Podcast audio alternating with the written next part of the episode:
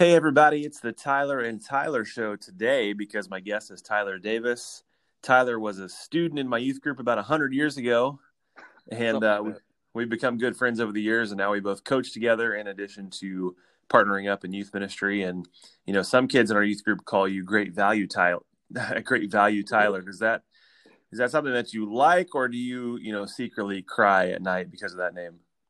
Well, I do cry myself to sleep quite often because of that. Um, but it's just it's you know something that comes with the trade, right? Like you got to get made fun of so that you get a little respect, and so I'm, I'm here for it. It's fine. That's right.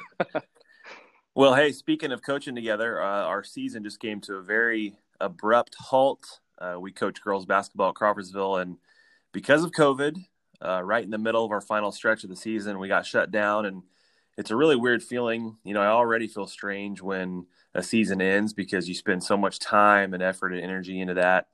Um, mm-hmm. not just the the physical hours, but the amount of time thinking about the season and planning practices and all that stuff. And so when it ends, you know, even in a normal year, it's a weird feeling, but especially this year when the season wasn't supposed to be over yet.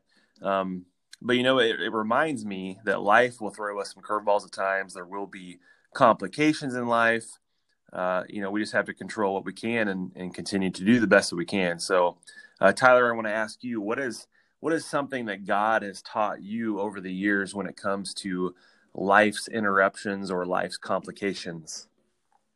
Yeah, there, I mean, there's been it seems like in my life uh, been been a ton. Um, for the sake of time, I won't go through a name, but um, there's been a couple things that God just keeps telling me over and over again. Um, one of those is, is actually from scripture. Um, first john chapter 5 verse 19 it says we know that we are children of god and that the whole world is under the control of the evil one.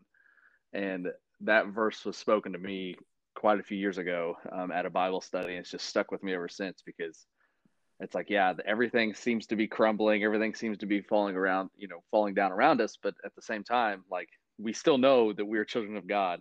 And uh, god has kind of said said, you know, told the evil one to to kind of take control and um, do his thing, but we're still children of God. We are still under that promise, and um, God. One another thing God's always told me is, you know, uh, why would I start? Why would I start to fail with you?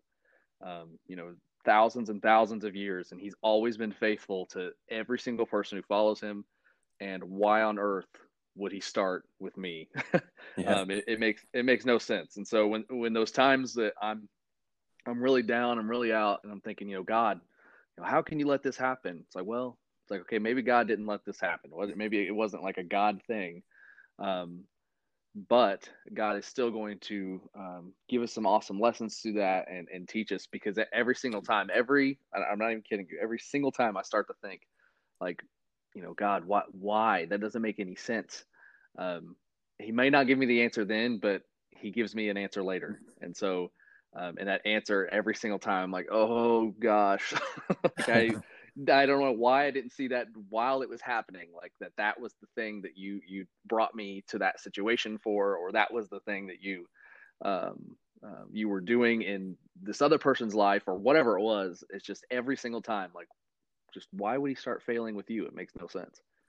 yeah, that's a good word. And and obviously with the last ten or eleven months, everything that's gone on, I, I'm I fully believe there's been a lot of good things that have come from it, despite the constant interruption that has been COVID and everything that's gone on. But um, one of the things that I thought about, one of the many things that I love about Jesus is that he was always available uh, to the needs of others. Many times he would just be passing through a town, going somewhere else, I mean, he had all these other plans, um, and instead of, you know, when when people would interrupt him, he instead of him saying like, "Hey, I don't have time for you right now," um, or you know, like those Jesus videos when he'd say, "I'm Jesus, I have important things, heavenly things to think about." right. He would never do that. He would always give people his time and address their needs. So maybe when life throws us an interruption or complication, um, or maybe we just don't know what to do. Maybe Jesus is trying to get our attention, and, and maybe we need to fall at His feet and worship. And um, I, I'm also reminded of some of the most haunting yet beautiful words in all of Scripture when God said, "Be still and know that I am God." Yeah. So it's you know there's all all these different thoughts that go through my mind, and and uh, I was thinking too that you know sometimes life's complications are a beautiful thing. You know, like um, when we got married, um, not to each other but to our wives, um, that completely complicated our lives, right? But it, in a good oh, yeah. way. Um, when we had yeah. children, that obviously complicated things, but in a good way. Um, when we get bad news or when things interrupt our plans, you know we've got to press on. We've got to continue to live for today, and and there's so many stories of all these famous people over the years that had these major setbacks and rejection, but they didn't let it stop them. You know, I remember like Elvis and and the Beatles and like all these, you know, the guy that started Netflix, like so many examples, just awful rejections and all this stuff, but they kept going. Um, they didn't let those things stop them.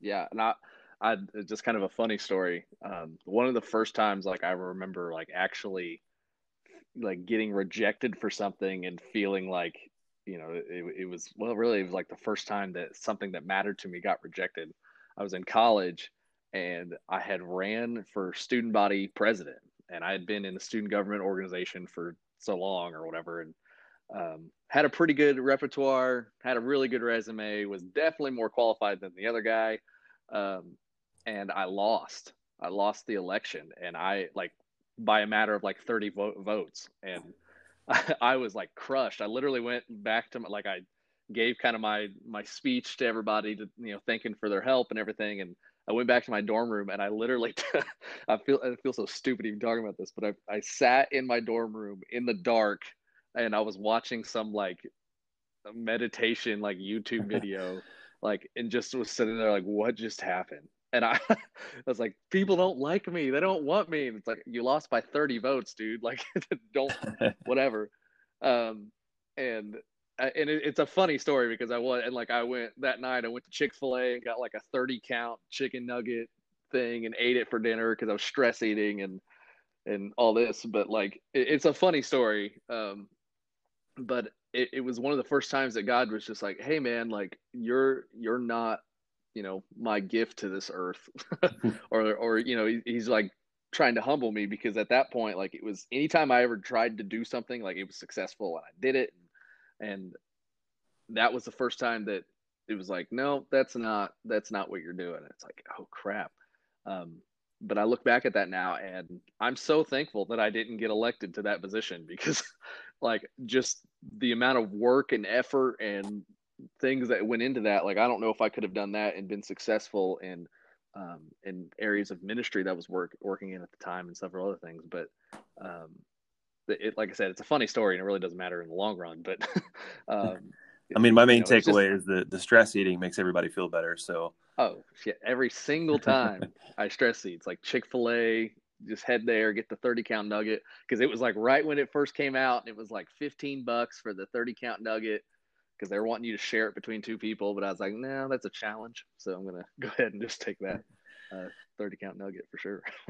Yeah, and as I say, thank God for some unanswered prayers at times, and thank Him for oh, yeah. blessings in disguise. And you know, I know we have kind of a wide range of people that um, may be listening to this, but think about it for the present and the future. If it comes to you know broken relationships or you know losing a job or not getting a job um, obviously uh, health issues, um, different things that happen in the world that you know directly or indirectly affect you.